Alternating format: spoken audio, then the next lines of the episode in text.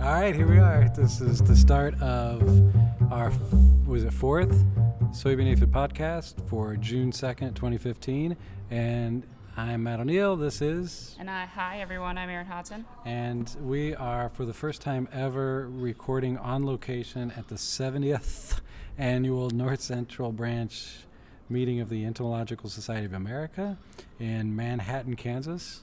It's been a great meeting. Yeah, yeah, we've just gotten most of the meeting done. We had the awards ceremony. Um, everybody was a winner. Had some winners from uh, Iowa State. Eric Clifton won first place for Yeah. his poster. Yep. And what? Mike Dunbar got third place in his paper presentation. Vertice Albrecht uh, got third place for his talk, and um, yeah, a lot of good stuff. Yeah. We. Uh, I'm so excited we're doing this on location. This I know. is fun. It feels almost semi professional. Yeah. it's almost like we know what we're doing. Yeah. Um, so, in the spirit of the soybean aphid podcast, uh, there were talks about soybean aphids, and uh, I saw a couple. How about you? Did you see any? I saw a couple, but actually, most of the things I'm attending are not related to soybean aphid. They're pest management and other Hmm. aspects. Yeah. So this meeting handles uh, insect pests and beneficial insects and just all things insects. But having said that, there was kind of a cool talk. Um, di- I forget the guy's name. He's a student of uh, Bob Cook. Cook at Chavez. Tavez, just Tavez. Uh, I can't. I can't remember his last name. Tavez Alvarez. Anyway, Yes. he's uh, a PhD student, and he was studying how the light reflected from plants can help us determine whether they're infected with aphids or not. And it looked like he found a couple of s- uh, wavelength uh, spectrum bands that could um, detect that.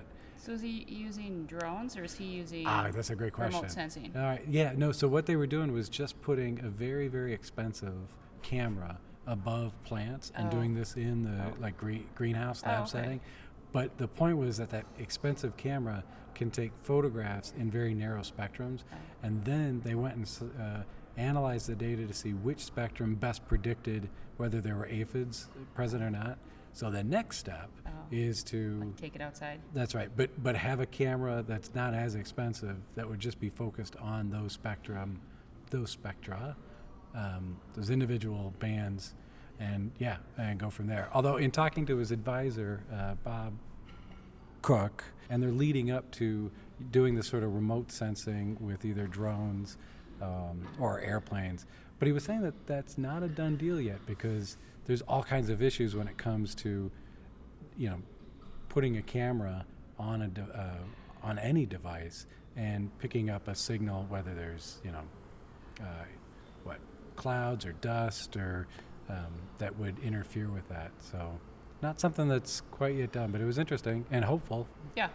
Yeah, there is certainly a lot of talk about using that type of technology for pest management. So it's nice to see they're starting to do that, e-, Yeah. even if it's just on a small scale. Yeah, yeah, you're right. And there were other talks about that kind of technology for things other than soybeans and soybean aphids. Yeah. Some stuff on wheat and uh, um, was it wheat uh, dectes, uh, stem borer. All right.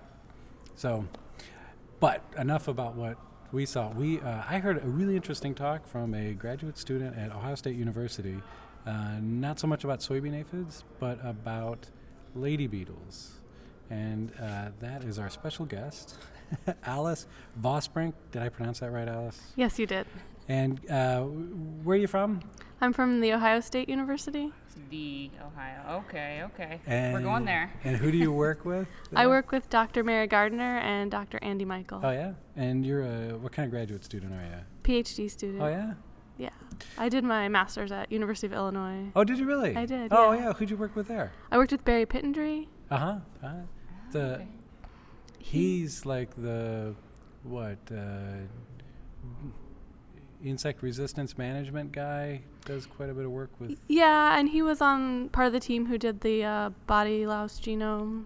Oh yeah. Yeah. Mm. Did you work with body? I did I was not part of that at all. Oh, that's a shame. But You don't seem broken up about that. you seem pretty.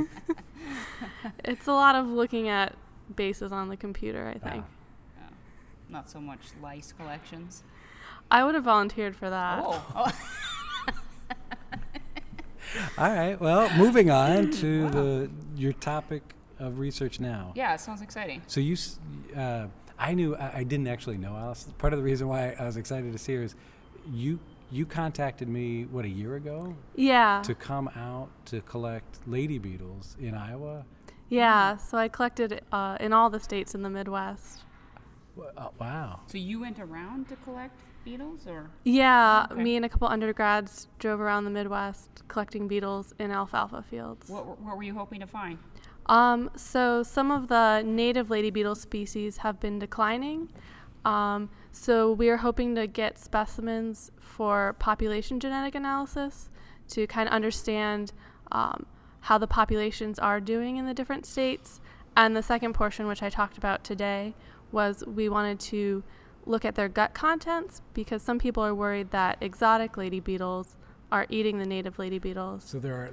So we've got a kind of a broad audience. Exotic lady beetles are those that have what been brought over mostly from Asia, and like Harmoniax iritis. The multicolored Asian lady beetle that people know that mass on structures in the fall, right? and, and get into homes. Yeah. And, and we think it's a pretty important uh, predator for um, soybean aphid biocontrol. so that's an example of exotic. Is that right? Yes. Okay. So it's a native lady beetle. Um, so one that is pretty common around Ohio is the pink spotted lady beetle. Uh-huh. Um, out west, the convergent lady beetle is pretty widespread. Okay.